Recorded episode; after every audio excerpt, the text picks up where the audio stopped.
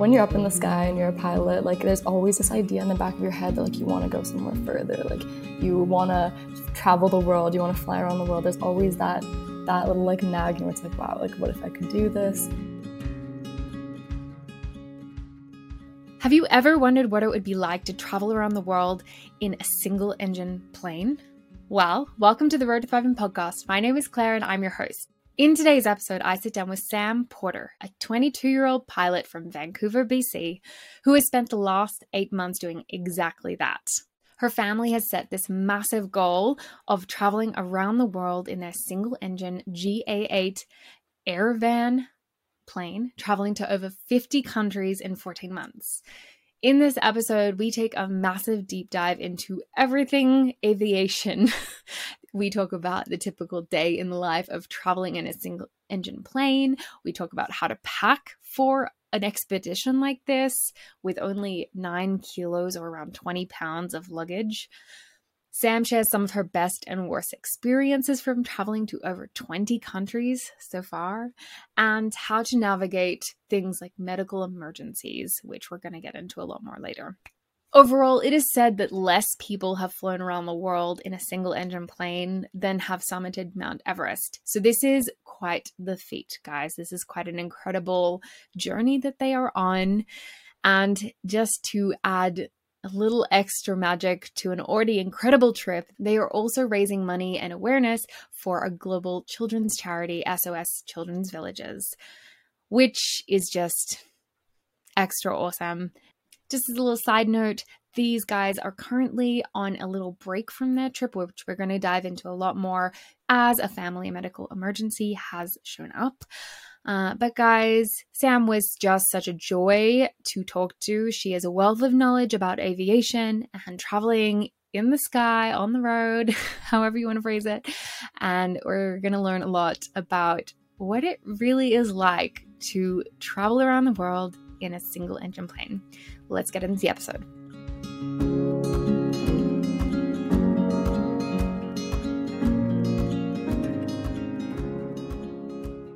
Well, hi, Sam. Thank you so much for joining me on the podcast. Thank you for having me. I'm excited. uh, we were talking a little a little bit earlier. I'm a little bit jealous you have sun right now. I'm currently in the I don't know if you call it outback, but I'm in the middle of the desert in Utah and it's raining, which just seems like a a bad joke. Like but... it shouldn't happen. Yeah. exactly. so I'm a little bit jealous of the sun. Having our very limited amount of sun intake right now here. yeah, true. But we're true. Uh, slowly getting towards the end of winter, so excited for it to pick up more and have a later later sunset some more daylight to actually do some stuff around here. That's true actually. That is the best part of the year. It's funny because i'm i think we were saying before i'm from australia originally but i lived in bc for almost four years. And because in australia we don't have any late the latest time that the sun sets is like 8 p.m in summer and so, as an Australian, like I grew up my whole life, the sun would later set at 8 p.m.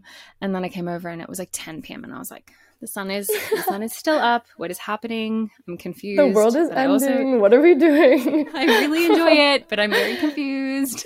My body clock doesn't know what to do. I always think about that for people who are like in the North Pole or like near the very yeah. north. How messed up that must be to just Seriously. have like only sun yeah. or only Speaking of that, like when we were in the first part, because we left from Vancouver, BC, where I'm from and am right now, we left and we flew directly north and we were there in the summer. So it was like 24 hour daylight.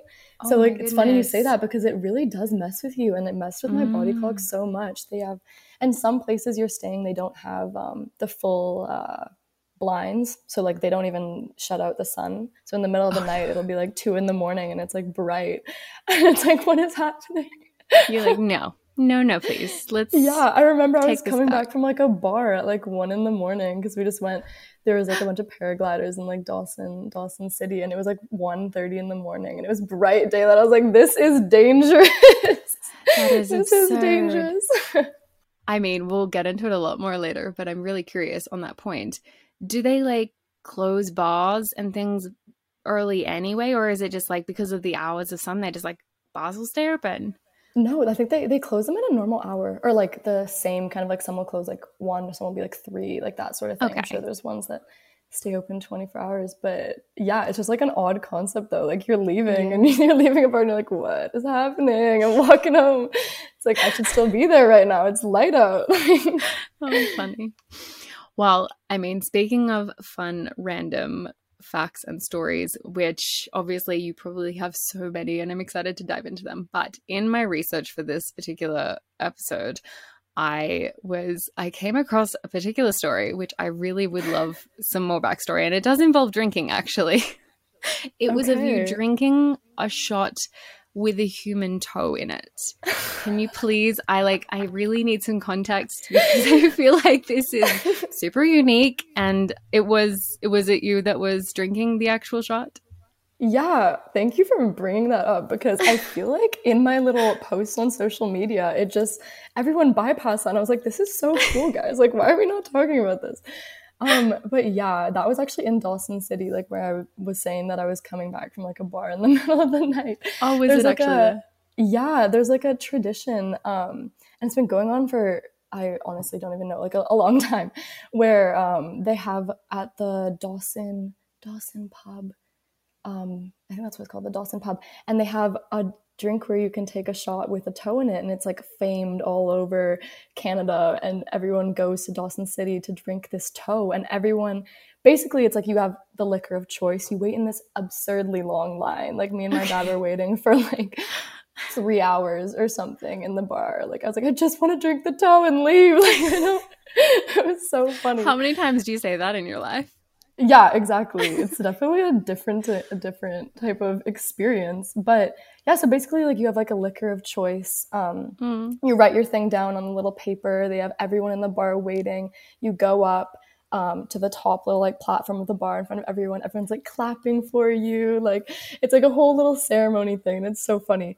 And then there's this guy who takes like it is a toe. It's like an old toe, and the toe has changed also multiple times because my like the toe's gone bad or someone's like swallowed it. Apparently, that's happened a couple times. Speaking of which, if you swallow the toe, it's like a two thousand dollar fine. So like, don't, don't swallow the toe. Um, Oh my god. but it's crazy. Um, so yeah, you I chose uh, whiskey, and they like take the toe with the little tongs. They pick it up. It's like this nasty brown little like old curated toe, Oh, and jump dump it in the drink, and then you take a shot, and it has to hit your lips. That's part of the tradition. Like you can't you can't say you drink a shot with the toe in it if it didn't touch your lips. So it was so funny because like we were talking for like hours before that. We were when we were waiting in this crazy line, and we were like, imagine if he dropped the toe, like that would be hilarious. Like I wonder if he ever does that, like drop it on the ground, then he just keeps going, whatever. And sure enough, after waiting like for like 50 people to go by, it's my turn. And I go up.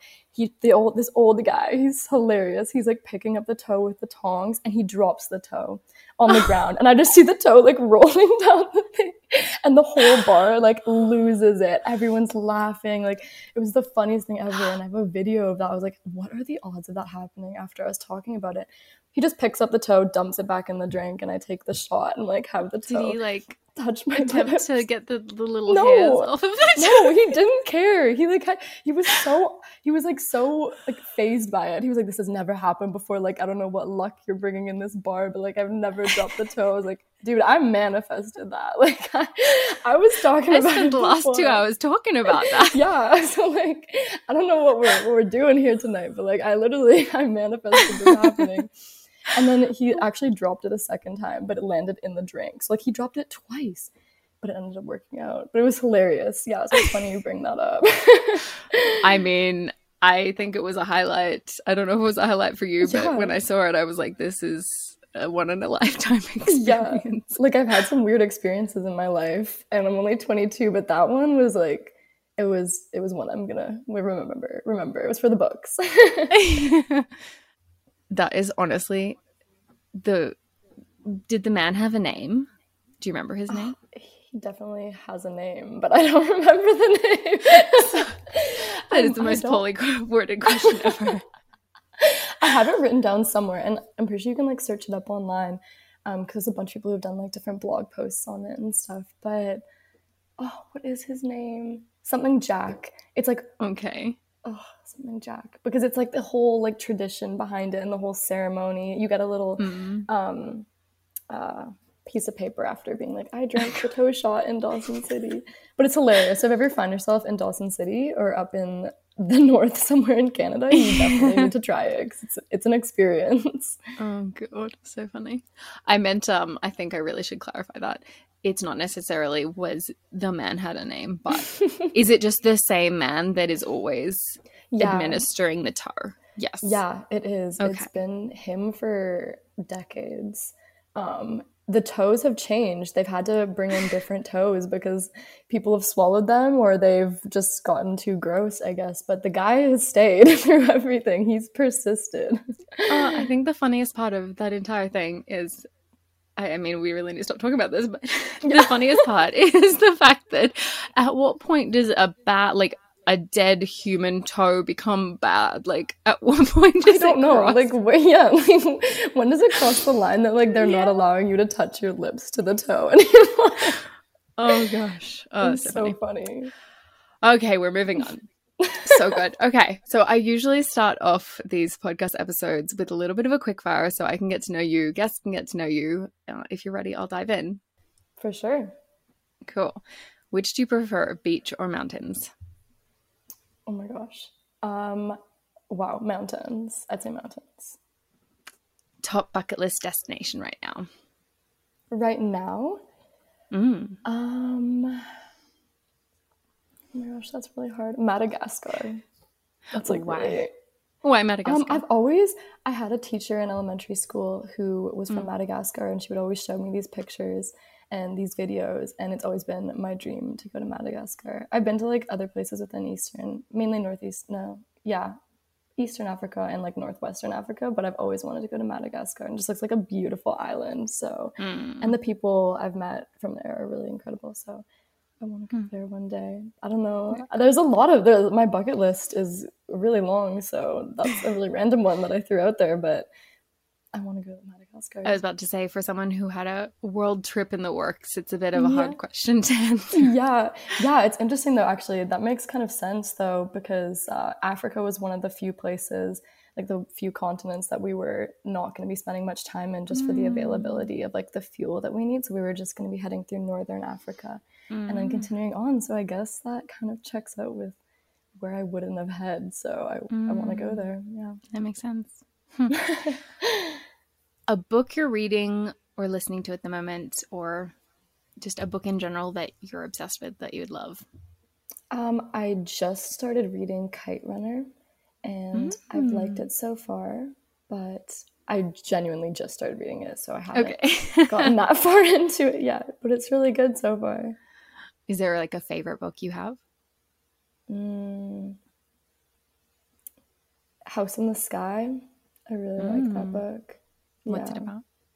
uh, this girl that goes traveling um, and then in somalia she it's based on a real story um, Oh, cool. and she gets pretty much kidnapped in somalia and it's her whole like life story and her whole process of getting back to canada and it's a really interesting i it's a really interesting book and it's based on a real story so this girl is basically just sharing her experiences in life and this one crazy thing that happened to her that would have most probably led to death, but she ended up getting out of it. So Hmm. it's a rec- book I recommend. Cool. Already added to the list. Um, and then the last one, do you have like a wellness practice or like a self care hack, something that you did or do when you're traveling just to kind of like, as we are talking about before, burnout is a totally real thing. Is there something that you do on the road to help you feel your best? um, like when when I was traveling, I got into like meditation. So I really needed an outlet. Meditation and journaling. There are two things that like I think everybody, like a lot of people suggest. Um, but I'd never really like adopted those practices into like my everyday life. It'd be more of a like if I'm really mad, then I'll go journal. If I'm really like experiencing a certain type of emotion, I'll go journal it to Mm. outlet those emotions. But um, I think integrating that more like regularly, like not even when I'm even experiencing Mm. intense emotions, just like on the day to day, it's kind of like helped me for when I am like burnt out or having Mm. anxiety or whatever it is about having more intense feelings towards something. So journaling definitely. Um, it's also something that's light that I could bring with me, like a little Mhm. book or on my laptop or something, because I had pretty much no space. Um, we each were given like 20 pounds of personal gear, like including clothes, shoes, everything. So something that's small and easy. Um, Mhm. And then meditation. I use like the Headspace app and Yeah, cool. just got back into that. But yeah. Yeah, cool. Yeah, I actually very fitting that you say that. Last night I um was about to go to bed and I was just like, I can't go to sleep right now. I'm just gonna be my head's all over the st- like shop. Mhm. And I had heard about the Insight Timer. Have you used that app before? I have actually. I saw it on Yeah. TikTok. I got like an ad for it, I think. Yeah. So I've also been advertised to it way too much to the point where I was like, okay, I I am not going to check this out. And then randomly last night I was like, you know what? I just need something and I downloaded it just to check it out to see if there was something on there. It has such a massive catalog of meditations and Hmm. most of the time I'm just like a sit down and just listen to the surroundings kind of meditator, but last night was just Mhm. like my brain was having none of it. And so that was actually really good. But I haven't checked out Headspace. I'll have to check it out. Interesting. I want to check that out then because I've seen some. I don't remember if it was ads or just people talking about it, but I never, I never downloaded it or did anything with that. So I might do that. 'cause I'm gonna look for more, more apps Hmm. because you know you kind of like exhaust one and then want to try different, different arenas On a So- rotation. exactly. Exactly. Yeah, cool. Well, I mean, obviously, one of the big things that I brought you on to talk about today is your family has been on this massive journey to circumnavigate the world in, I think the goal was mm-hmm. originally, was it 14 months? Yes. Yeah. Fourteen. Yeah. months. And the, I think, if I'm, tell me if I'm correct here, but over Yeah. 50 countries. Yes. Yes. So I have to know where did the idea from this, like, where did it come from? Who was like, yeah, we got to do this? Yeah, for sure. I'll give you some background on it. So basically, my dad has been a pilot since he was 19 years old. So he's been flying for like 40 years now. Um, and I think Wow. um, when you're up in the sky and you're a pilot, like there's always this idea in the back of your head that like you want to go somewhere further, like you want to travel the world, you want to fly around the world. There's always that that little like nagging where it's like, wow, like what if I could do this? Um, and then my dad had done a bunch of different charity flights before, where he's just he's flown around Canada or flown up to Alaska, um, or even down in South America um, to raise money for different charity charities, um, mainly around Canada. And so he's had experience with like long term travel um, in an aircraft because it's very different than than um, other means of travel. But um, so he kind of put those two ideas together and he was like, What if I could do this? Um, and then he kind of asked our family and she was like, What if I could do this, but bring my family along with me too? And like kind of put all these things together, proposed it to my mom. My mom was obviously like, Wow, that would be like a once in a lifetime experience. If we can pull this off, then 100%. Um, and so then he talked to us, like I have a sister and a brother, younger sister and brother. So we talked to the three of us and we were like, obviously, like I'm not gonna pass up this incredible opportunity. That's amazing. Um, so then that's kind of where it stemmed from, and then it snowballed from there. And then we went into the whole planning of it and looking for an aircraft that was suitable because that's really important for like safety and just general somewhat comfort on the road um, or in the skies.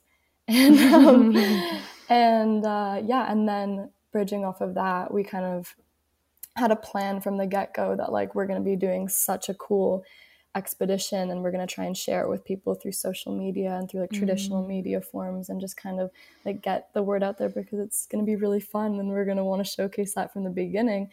Um, and then we kind of realized like with this sort of publicity that we can hopefully get from this. We can try and raise money for a charity like my dad had already done in previous trips. So um, we started looking around and talking to different charities and seeing like what kind of aligned with our values and like who we are as people. And we landed on sos children's villages and they're a global children's charity and they work in like over 136 countries and territories around the world um, mainly helping like orphaned abandoned children um, especially in north america helping kids like not with to not be a part of the foster care system so that they can kind of have their own setup um, and how they do a lot with like indigenous peoples especially in canada And mm. so we kind of talked to them and we were like, wow, this is a really incredible charity. We got to like meet up with them. They showed us the whole thing. And so we kind of partnered with them to try and raise money. So, and then, That's yeah, so, cool. so, the total, it was going to be like 50 plus countries, um, flying for 14 months and a crazy amount of mileage. So, yeah. yeah. And so you yourself are a pilot as well. Yes. Were you yeah. a pilot before your dad kind of brought it to you? Yeah, yeah, totally. Um, so myself and my sister are both pilots. We got our licenses here uh, in Vancouver, flying out of Vancouver and Pemberton, like a town mm. north, just north of Whistler. Um, so you love probably know it. Yeah, Pemby's yeah, great. Yeah, we've been so we've been like living up here on and off since I was really young. So um, it's great. But yeah, so my dad definitely um, realized that there's three pilots in the family as well. So it kind of facilitates this whole plan. If it was just him having to deal mm. with navigation and route planning and general yeah. everything, all the logistics, then it would all be a lot things. to handle. Um, so having three pilots was really good, and it's just insane experience. Like you couldn't ask for better experience as a new pilot too. That's so wild. I was gonna say, so like obviously a lot of people probably tuning in might be familiar with road life, van life, mm-hmm. traveling in planes as a passenger, not in a single engine. Yeah. I would love to like hear what kind of like a typical day looked like for you on the road or yeah. in the air rather. um it depends on where we were heading. So we had obviously like all van life stuff. You have like the travel days, and then you have like the days where you're staying somewhere to do things. So I'm sure everyone's really familiar with all those different yeah. sides of it. But like a travel day, let's talk about. So we'd get up early in the morning. Um, it's always better for us to be flying most of the time um, in the morning rather than in the afternoon. So there's less like thunderstorm buildup, less turbulence, less um, logistics to plan out with the weather. Um, also, another fact we're flying like vfr so it's like visual flight rules so it's different mm-hmm. than like say if you're flying ifr in a com- on a commercial flight or something you can fly through clouds um, if there's like bad weather um, then you can fly through it rather than like have to stay go around it so basically meaning we have to stay have like visual contact with the ground at all times so it definitely it definitely um, adds logistics with like weather. So we get up early in the morning, go through the process of like getting all of our stuff together, um, eating something, hopefully, depending on if it's like available or not in the morning. Yeah. Head out to the airport. Um, uh, one thing I think is really interesting to people is like our way of like getting through the airport because like obviously if it's a bigger airport, there's like a lot of security. So it's always interesting walking up to someone it's usually in south america where they're not used to as much general aviation in certain countries and you're just like hi we have a hmm. plane out there we need to get to can you help us get there and so like it's usually a big runaround to to help us um, get through the security to the plane um, and then go through a pre-flighting process making sure the plane's suitable to fly that there's no damages and then packing away all of our stuff and fl- hitting the road and flying. Um, it depends how long, like where we were heading. Obviously, there are days mm. that we've flown for like seven or eight hours, and then there are wow. days that we've flown for like an hour and a half. Um, it really depends on where we were heading and like what airports are available in the areas. Yeah. Um, and with crossing borders, there's added logistics because mm. like you think mm. about um, crossing yourself into a border going through like the whole customs and immigration process but there's a whole process for the plane as well because you're importing a plane mm. into a country mm. so like usually there's like hours and hours of paperwork and running around trying to figure out what needs to be done because it's and if there's a language barrier it's even more intense but yeah and then we usually like had we've either like been camping or some, staying at hotels or Airbnbs because unlike van life which is so awesome where you have like your house with you so you can kind of like like move around with that we don't have that unfortunately it would have been so cool but uh yeah so it's kind of like a day in the life and then go and do something whatever is available go to the beach or go on a hike or go hang out with someone go meet other people at the airport and just mm. do whatever mm. you would do in all these different countries, all the cool stuff that's available. So cool. I was I was gonna say I had seen a few videos or photos of you guys like camped in like a almost in like the landing, almost near the landing strip of the airport next to your plane. Was that something that you did often? Is that like a normal thing? Um, especially um yes in Canada. Uh, when we headed down south when it was like hotter, uh, we weren't mm. we weren't camping and we didn't have the weight capacity also to bring all of our camping mm. gear when we kept mm. going down further south, uh, because within a small aircraft, it's like an eight person aircraft. Um, yeah and we took out three seats so we could carry more weight. But there's obviously like very, very regiment weight limits. Um, and so with all of our survival gear and like life rafts, life jackets, things that we would need if we were ever in an emergency situation, uh, yeah. plus the limited amount of clothes that we can bring, everything adds up really quickly. And so we can't bring as much as obviously we would have hoped we could. But we were camped throughout Canada, yes. And mm. we did like the underwing camping, which is what you're talking about, where we mm. pretty much just mm. parked the plane somewhere on the tarmac next to near the runway. Yeah. And then we just set up camp underneath it. We also had um, a hanging hammock that we attached to like the strut of the airplanes. We were just like chilling in the hammock off the airplane, cool. which was really fun. Yeah. Um, and we also did like a long we did like a nine day camping trip in um, oshkosh wisconsin for like an air show where we had a booth and did like a whole thing which was really fun um, and anyone who's into aviation if anyone's listening everyone knows oshkosh like the eaa AirVenture so that was a really awesome experience and got to meet so many other people who love travel and aviation so cool. okay for everyone who maybe is newer to aviation or maybe does not know as much about aviation. Could you break down what that is? Is it like a festival? Yeah, for sure. Yeah, it's basically like one of the biggest, if not the biggest, air show in the entire world, um, cool. and hundreds of thousands of people go.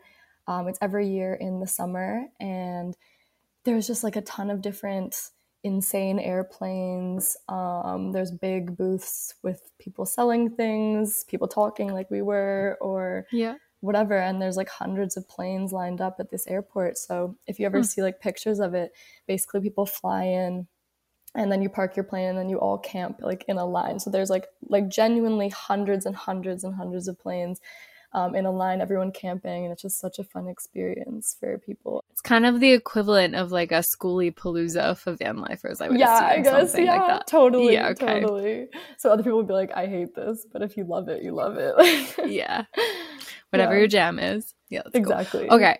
So I would love to touch on. So you've mentioned this a few times now about your limit for the weight restriction for yeah. for traveling was 20 pounds which for anyone who maybe doesn't work in pounds it, roughly i think i worked it out it was about nine kilos which is mm-hmm. pretty much the equivalent of like a carry-on luggage or yeah. sometimes a little bit less depending on totally. where you're flying how on earth did you pack for a full what was it 14 months 14 well that was the intended months. original yeah. original 14 months with 9 kilos no it's actually insane. I always bring that up because weight is just like such a limiting factor for our expedition mm-hmm. so just bringing anything you want to bring like if you want to bring an extra camera gopro something you have to take something else out like a pair of socks or whatever because it really is down to like every every pound counts.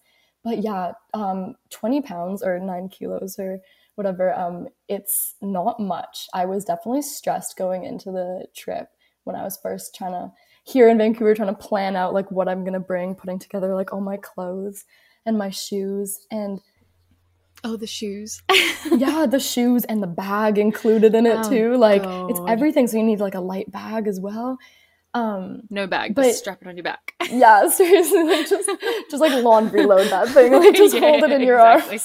arms yeah, but it's definitely not much. I was really stressed.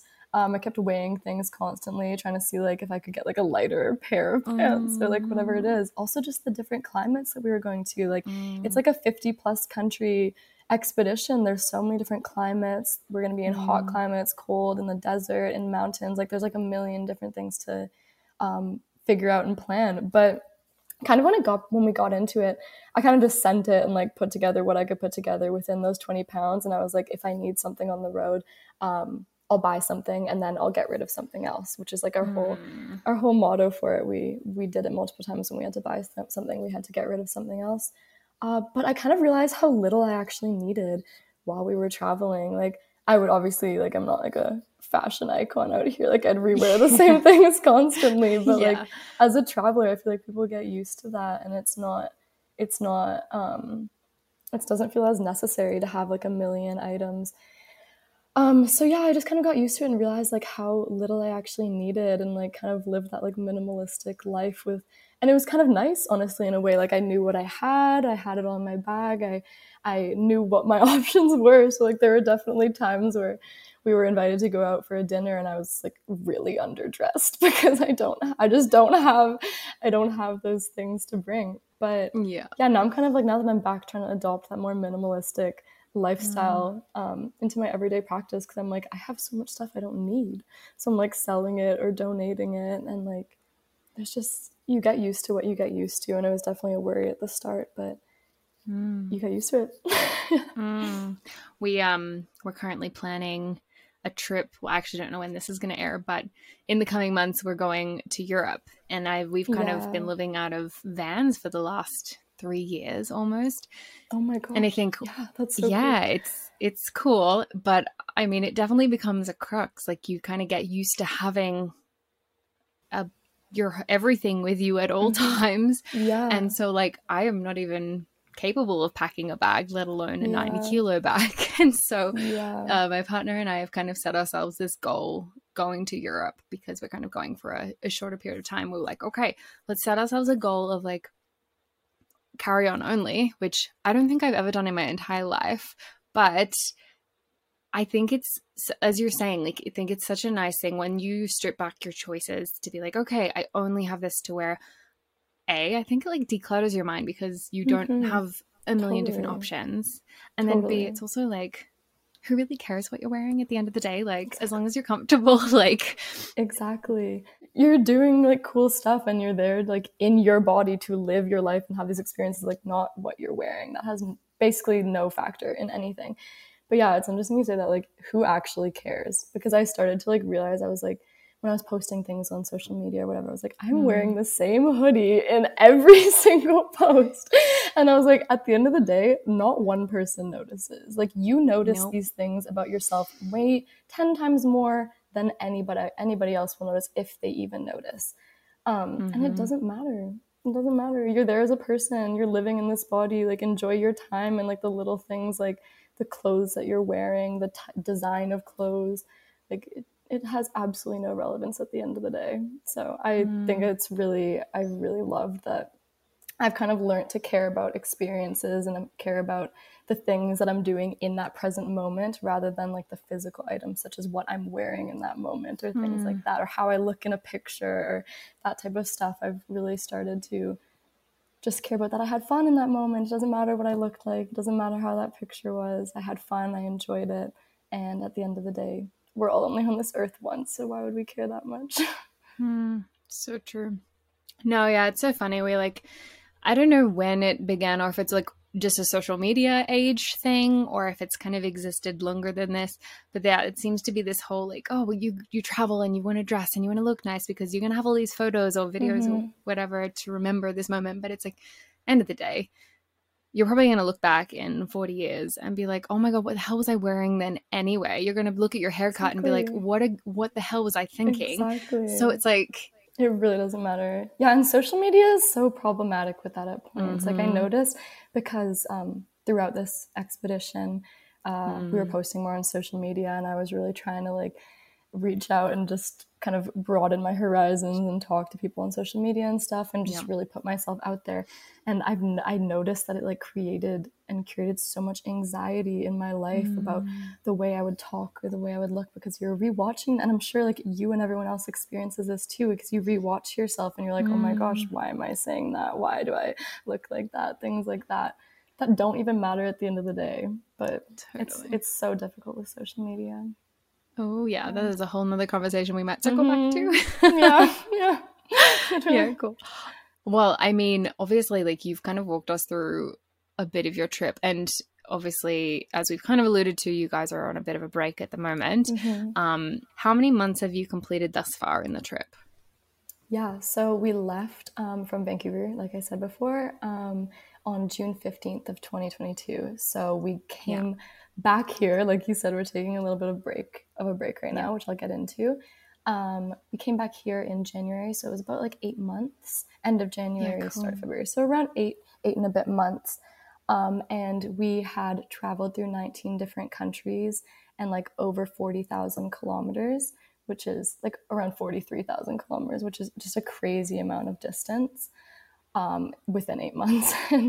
so, yeah. yeah. It was really incredible. And like I said, now we're back. We're on a little bit of a break right now. Um, a person in my family and like our five in the sky team, which is what we call ourselves, yeah. Um, had a bit of a medical um, emergency. Yeah. So we had to come back and get some treatment for that and figure it out. But we have full full confidence that we're going to be back um, on the expedition at some point, whether that's in six months or five years from now. Like this is a journey that we started and we're going to complete it at some point. Um, mm. And yeah, I'm just really excited for that and to get back on the road. It's weird being back. I'm itching for more I travel. Bet. I bet it's uh, it's always very weird when you take a break. Well, I was going to say, um, of the eight months that you have completed, what was kind of the most incredible like experience that you had, and then on the other side, what was the worst experience? Mm, the most incredible. Uh, there's okay. There's different. There's different aspects of it. The most incredible experience, like for myself, like emotionally, kind of, was reaching mm. the tip of South America, um, mm. which was just because it was just kind of a crazy milestone. We'd flown so far. Uh, people within general aviation um, understand like that is an insane milestone. It is such a far distance to fly in a single engine plane as a family with like practically no assistance. Uh, so there's a town called Ushuaia in Argentina, and it's like the most the southernmost city in the entire world, down by Antarctica. yeah. And um, just arriving there was insane. You, we just mm-hmm. I looked back and I was like, we've gone so far. We've overcome so much. I've spent so much time with my family that like I know I'll never be able to spend that much time with my family ever again because yeah. life takes over. Um, yep. And then, so that like as an, like an emotional type of thing. Um, and then as a more physical, like, wow, this is incredible. Um, I think when I was in Argentina flying by Aconcagua, it's like the highest mountain and the tallest mountain in South America. And cool. we spent some time there in the Andes hanging out with some people that we met and I got to do an aerobatics flight there, which was really incredible. Oh, and aerobatics is yeah, it's so awesome. We were pulling some crazy G's and just flipping around, flying inverted, and then Aconcagua Mountain is there, and it's just an incredible experience. There were hot air balloons flying over these vineyards, and we were just doing aerobatics in and around them. It was insane. Them. Yeah, and it was wild. And then places like Bolivia. I absolutely loved Bolivia. That was a real highlight for me. Um, we got to drive and see the Bolivian salt flats, like the Uyuni salt flats, which, if anyone's seen pictures of those, they're absolutely incredible, so beautiful. Um, and spent some time in La Paz, which was so cool. There's like a million different things that I could say that were just like the coolest things. Yeah, it's impossible. Um, but yeah, out of all the 19 countries, every single country had a highlight. There were mm, amazing things that we did in each one, like in Guyana, seeing the these beautiful waterfalls, or all through Central America, the incredible beaches and mm. whatever, and the Caribbean. There's a million different things. Mm. Um, for the worst experience, um, I would have to say, um, we threw we flew through Peru during um, a political crisis. So um, yeah, yep, that'll do it. I'm, yeah, I'm not sure um, if anyone knows about what's happened in Peru recently, but basically the president um, practically pulled a coup, and there was just basically like insane riots and like a whole the the politics in Peru were crazy at the time, and the whole government was mm. kind of mm-hmm. falling apart. So um, we had actually. Uh, requested entrance into Peru because before flying into each country, um, you need to request to fly into like a request a landing permit or an entry yeah. permit to bring like a plane in. Um, yeah. So we requested a landing permit to spend some time um, in Arequipa before heading up to Machu Picchu. And Machu Picchu is Mm. incredible. Like I really wish we could have gone, but so we requested these permits. They were like, "You can fly through Peru, but you can't land." And we were like, "What? Like why?" Blah blah. We were so we were so upset about it, um, and it just seemed out of the blue and random that we weren't going to be allowed to land.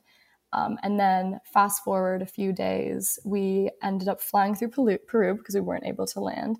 Um, and when we were actually in the northern part of Peru, heading up towards Ecuador, um, we found out about the political crisis and everything. We were just like getting news blasts of everything going to absolute mayhem and chaos. And there were people passing away. There was riots in the streets. And actually, the airport that we were trying to land at to spend that time to head up to Machu Picchu had been uh, taken over by protesters where they were burning planes and burning everything. And we would have been there at that exact time. So it's just. Mm. I don't know what the whole thing was with the landing permit not being granted, but it was just a situation where fate saved us. I don't know, because we would have been there and we could have been, um, well, we would have been in a really horrible situation and we could have been very, very hurt. So um, that was definitely Yeah. one of like the craziest and worst experiences but it's just like you got to trust the universe there there are things like it's meant to not it's not meant to happen at points and it saved our butt Oh yeah. There is a lot of that. Like I think feel like when I'm traveling, there's that often you know they get that nudge and you're like, oh yeah, like this isn't lining up and this is like really hard to navigate. And then more often than not, when you're done, you're like, okay, that definitely didn't happen for a reason. Like yeah I'm very glad in hindsight that that did not work out. exactly. You look back and you're Mm. like, whoa, like I'm not sure how that happened, but that saved me Mm-mm. from a situation. And you're pissed about it in the moment too. You're Yeah, like, oh my God, no, no, like this is so frustrating. Then after you're like, okay. Um, cool. Well, I mean, obviously, um, I would love to, if you're comfortable talking about it without going into too many details to respect privacy, um, having to stop for a medical emergency is like a traveler's like worst nightmare. How Mhm. is that?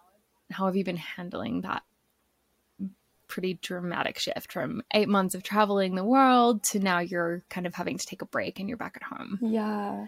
Yeah. I mean, like I, we'd talked about before, it was Mm-hmm. intended to be a 14 month expedition. So, eight months into it, when this whole situation arised, it came obviously out of absolutely nowhere. And we were all really shocked. And Mm. pretty much within 24 hours, we were back here in Vancouver. Um, having a complete culture shock and just Yeah. mentally not even processing what had just happened.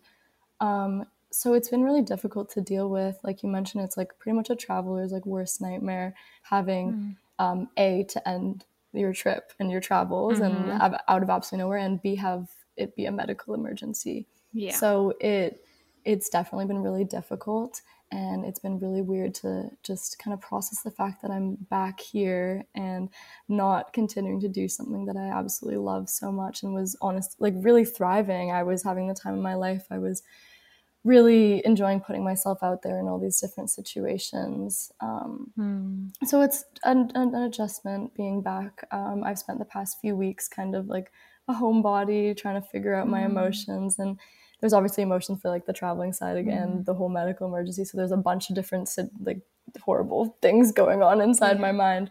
But um, I'm trying to push myself to get out there and start doing more things um, while I'm here and while I'm in such a beautiful place. And I think that's what's mm. amazing about I was thinking about this the other day actually. And that's what's so amazing about like adventure and like travel is you truly can go on adventures anywhere. Like there are people who just don't have the same opportunities that other travelers do and and it's fine. You can still go out on an adventure even if it's in your literal backyard. Like in Vancouver we have mountains and ocean and we have all these incredible things that are accessible to us. And even if you go on a Friday afternoon after work and go on like a hike with your dog or go on a walk, like you're experiencing all these different new things. You have the opportunity to meet cool people, to put yourself out there and just be out in nature. And I think that's something that um, I took it for granted a little bit while I was tra- while I was mm. traveling because I was always put in these really cool situations, mm. like without even trying, like yeah. as everyone does when you're traveling. Exactly, like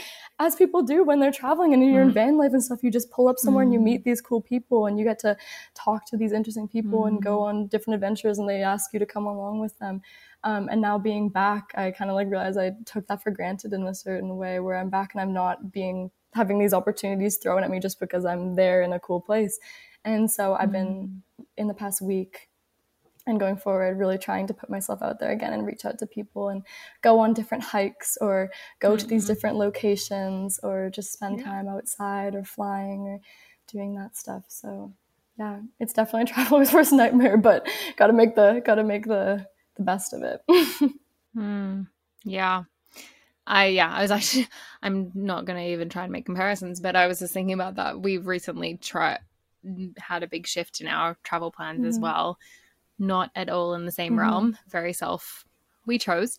Um, but yeah, we were having a bit of burnout, chose to kind of change our plans a little bit. And even that, totally. even just the self choice to avoid burnout was like really hard to navigate and be like, oh wow, I was actually in all these really incredible situations mm-hmm. and I didn't realize it until same thing until I slowed down and like had to kind of check myself. I I don't know if you experience this, but for me, having those little bits of rest or a few weeks of break here and there are like actually so important because like mm-hmm. that's how I like integrate the experience. Like I feel like when you're constantly on the go and you're constantly moving and seeing new things every day, like you appreciate it, but mm-hmm. it's kind of a surface level appreciation and when you actually slow down and you're taken away from these like big incredible mm-hmm. experiences you're like holy crap like i can actually feel the gravity of what i just experienced and i you can like integrate it and bring it forward like you're saying totally. then bring it forward into okay now okay i don't have the access to that big massive thing right now but i can adventure here and now and i can make the most out of this i think that's really cool exactly exactly yeah, you're always looking for a new adventure when you're traveling, and you kind of, when you slow down, you kind of realize how incredible those actually were in the moment. Mm-hmm. But when you're when you're there in the now doing those things, you're always you're always moving forward. You're always yeah. thinking about the next thing. But yeah, that's mm-hmm. so true. Mm-hmm. Well, I mean, we've talked about it a little bit, but um, originally before you guys took off on your trip, you were in you were in university studying. Is that right? Mm-hmm. Yes. What were you studying? Um, I was studying geography um, at the University of British Columbia in Vancouver. So mm. I'm, yeah, taking a gap year. I took a gap year for mm. this hmm. expedition and I'm still in that gap year. So it's kind of weird oh. being back and all my friends are in school and like doing things. And I'm like, I need to get going on things. Yeah. Um, but yeah, so I'm starting again in my fourth year um, in September, which I guess is like my fifth year, mm. including the gap year. But yeah and then I'm going to graduate, which is crazy. But yeah, the geography kind of ties in with like aviation. Um, and I want to go for my commercial pilot's license at some point. So they all kind of tie in with one another. And I've been really enjoying it. So yeah, I took a little break for while we were traveling. yeah, that's very cool. And then obviously you've alluded to this like a little bit how you were doing a bit of content creation. You were kind of the. Mm-hmm the face behind the content creation of yeah. your families. Yeah. Yes. And you also were, I do believe, one of the winners for the Creator Scholarship for World Nomads. Yeah, I was.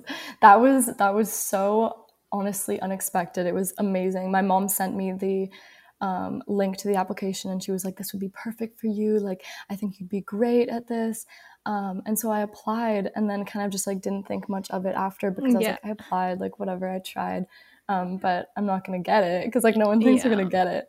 Um, totally. And then we went. I won it, one of the four winners, which was really exciting. And they've just been so great to work with. And I know Jared and Alicia were also on your podcast before. I listened to yeah. their podcast, which was so great.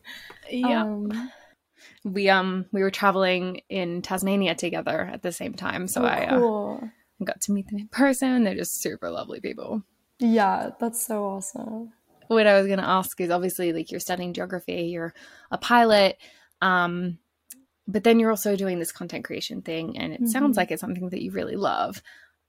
Do you see yourself?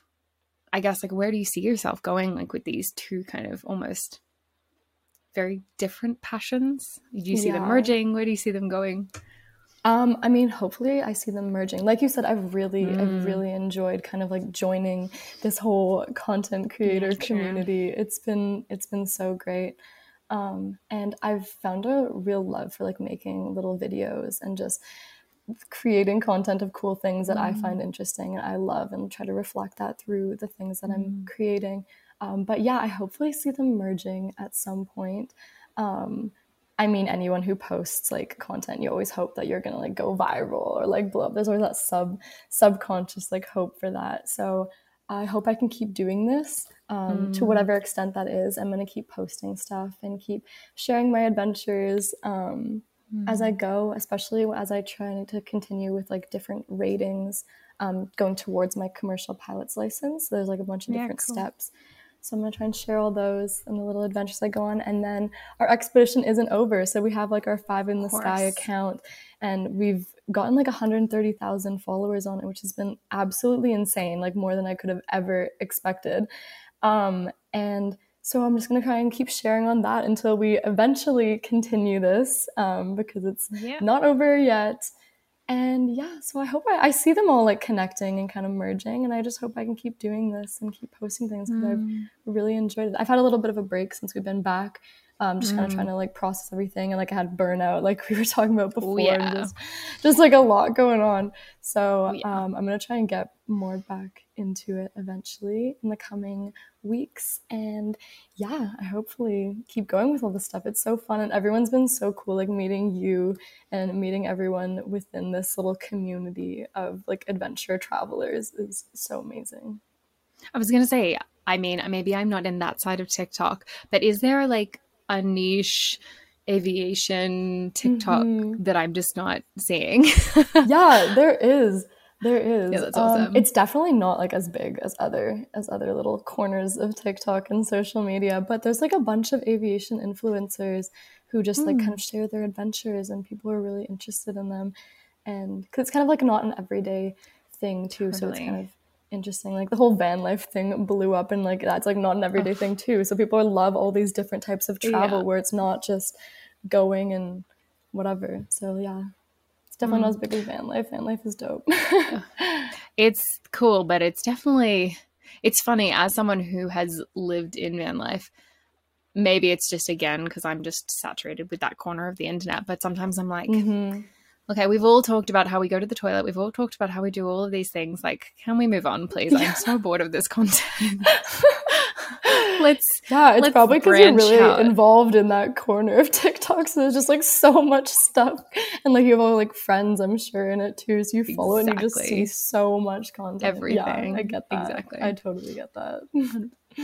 Well, I mean, to that point of like going back to uni, and I guess regardless of where the content creation thing goes, and going back to your creating four fly, five in the sky. Gosh, that's a mouthful to say. Um, I'm really curious because you kind of alluded to it a little bit before. Like you're now back and you're not in school. Do you? Obviously, you've gone through this massive experience that all your friends that are in uni still haven't kind of gone through. How do you Mhm. find that that sits specifically, I guess, with the idea of like content creation? Because I know a lot of people are, you know, gearing themselves toward creating their own work. I don't know, Mhm. cultivating something, a lifestyle that more suits them. And that kind of sounds like what you're saying is, oh, yeah, I want to Mhm. kind of merge these two passions. How did that kind of sit with your friends who are in uni? Do they have a similar feeling or are they kind of going down the path of uni, get a job? I'm super curious. Yeah, honestly, all my friends and I are very different. Um, Mm. They like I have friends within different sections. Like I have like aviation friends, and then I have like, Yeah.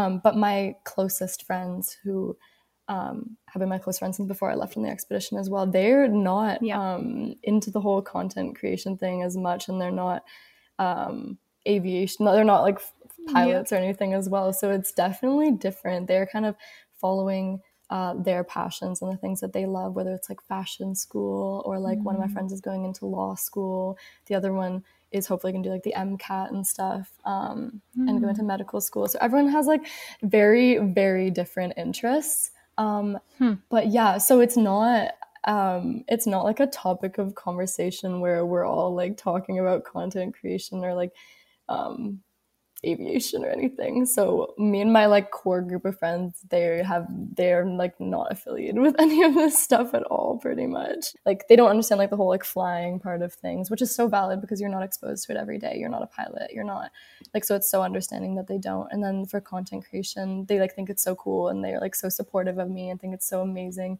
that we've cultivated this like awesome community and this following. But um they're not like super yeah. involved in that stuff, which is like so valid, but they're always so totally. supportive and great with it. yeah. yeah, that's so interesting. Part of the reason I asked is because obviously you mentioned you're like 22, is that right? Yes. Yeah. So I'm like, let's call me 10 years older. And I find it very interesting because there's like, someone is like millennial i'm kind of in this middle ground area where i'm like seeing the boomers who are like it must be mm-hmm. this way and then there's like mm-hmm. gen z who's like blazing their own like path. oh my gosh, yes. Yeah. And I'm so here for it. And then you've got all the millennials who for 10 years, for the last 10 years, have been like, yes, we're going to do what we're meant to do and be good little pre like boomer babies. I don't know.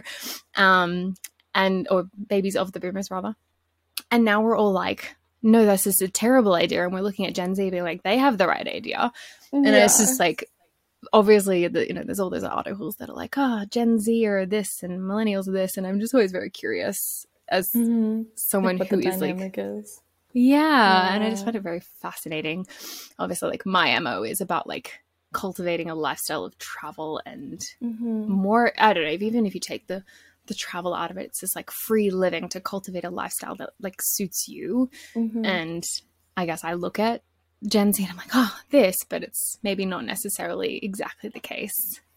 Yeah, it's so interesting. I like see so many people, whether it's on my for you page or Instagram or whatever, mm. um, around my age, and they have this like massive group of people doing the exact same thing as them within this like content creation creator community. And I'm like, I'm not like that. Like, am I missing out on something? Like, oh, you know what? I do have one final question. Is mm-hmm. there something that you don't often get asked, like a question or topic that you don't get to talk about very often that you'd love to talk about as kind of like a final hurrah? Hmm. Um, it's okay if you don't. I always just I like have a question that I get talked about that I get asked all the time to talk about. I can't really think of things that I don't get asked to talk about. That's all right. What's the question you always get asked? Like the dynamics between like me and my family because mm-hmm. whenever people hear about this expedition they're like wow you're spending every single day for 14 mm. months with your immediate family. Like how do you not rip your eyes out? or something. Like how do you not lose your mind? Um and so that's the question that i get asked the most especially as like a 22 year old and my siblings are my sister's turning 19 and my brother's like a teenager he's 15 so it's like there's all these different age groups and like you're with your immediate family. How do you not how do you not um, want to be like out away from them all the time? And for yeah. that, I just say that me and my family have a really good relationship. Like, yeah. like my siblings are my best friends, and like, um, some of my best friends, obviously. And like, I love them, and I love spending time with them, and we have so many common interests, and always just want to like go out and go on an adventure, go find cool things to do. So for that, I just say, yeah, we're just really close. And like we've been able to somehow spend like eight months together. I don't even know, like going into it, it was worrisome too. I was like, I don't know how I'm yeah. every single day with will I stop liking them? Yeah, like yeah. will I get really annoyed? Um, so I can't think of a question that I haven't been asked, but mm. um, I'm sure I'll think of something like right after this is done. Totally, always. The that's way. the way it works. But yeah, always. well, I mean, that's so interesting actually, because I didn't even think to ask that because I've I don't know, just like from watching you guys and I've I've followed you for a little while now and kind of seen mm-hmm. you share a lot of videos of your whole family. Mm-hmm. And you just kind of get a sense of that watching you guys. You just really enjoy each other's company. And yeah, also, I don't totally. think if you think about a family that didn't like spending time with one another as if they'd be like, yeah, let's go. Yeah, let's go and spend every second together. 100%. And it's like stressful as well. Like, Mm-hmm. I mean, traveling in a van is one thing, but traveling in a plane, I can imagine, is just the next level because there's like a lot of safety concerns and like you're planning a route and mm-hmm. navigating borders. As you said, yeah. like there's 20 plus borders that you crossed. Like, yeah. you have to kind of like each other. and you're responsible for like everything yourself. So there's, like you said, like the safety aspect, there's just like you have to make sure everything is good you are in the sky and if something were to go wrong then you need to know what to do you need to know where you are like all these different things so mm. the onus really falls on you for like absolutely everything so mm. There's a lot a lot of logistics yeah but oh my gosh i'm really glad that it was reflected through our social media that like we just really genuinely enjoy each other's company because for some reason i'm asked that all the time so oh really it's funny yeah. yeah i mean I it came across to me, but maybe that's just my own take. Great, I'm glad. well, I guess one final question. I would love to hear from you. What does a life of freedom mean to you? Mm, a life of freedom, um, being able to go where you want, when you want to, um, and do whatever you want. So, like I think there's there's so many different ways to do that and our plane really gave us a lot of freedom being able to fly to all these different places that people don't normally get to step foot at um, but it in a way also like restricted our freedom where you have to have an airport you have to have like or a landing strip like some area you have to land and go about your life that way but there are things like van life where you can kind of like drive and stop in like wherever you'd like to, which is so incredible. So, being we were given a lot of freedom um, for long distances, but we were also a lot of our freedom was taken away because you have to follow strict, um, regimented rules. I mean, I would just love to finish off if you could direct everyone if they want to follow along the journey, follow along yeah. what you guys are up to in the interim. Where can they find you? Yes, um, you can find us on Instagram or TikTok. They're both fly five in the sky, and it's the number five. Um, and have a website, which is www.fiveinthesky.com. But we mainly post on social media and stuff. Yeah, so if you guys want to follow along, there'll be a lot more content coming out in the next little while. And our journey is not over. So we're going to keep going and doing cool stuff. So yeah. I was going to say, you probably have the biggest backlog of content to share that you probably yeah. could spend the next eight months sharing. No, seriously, there's so much stuff. I have I have a lot to go through. My partner and I always have this running joke that we're like, oh, people who don't travel full time actually have better chance at being a content creator than people who travel full time because even though you get all this amazing content, you never have a second to actually share it or you have like this much time. awesome. Well, I mean, thank you so much for coming on. It was honestly so much fun chatting with you. Yeah, thank you for having me. It was so fun. I was really looking forward to this. Yeah.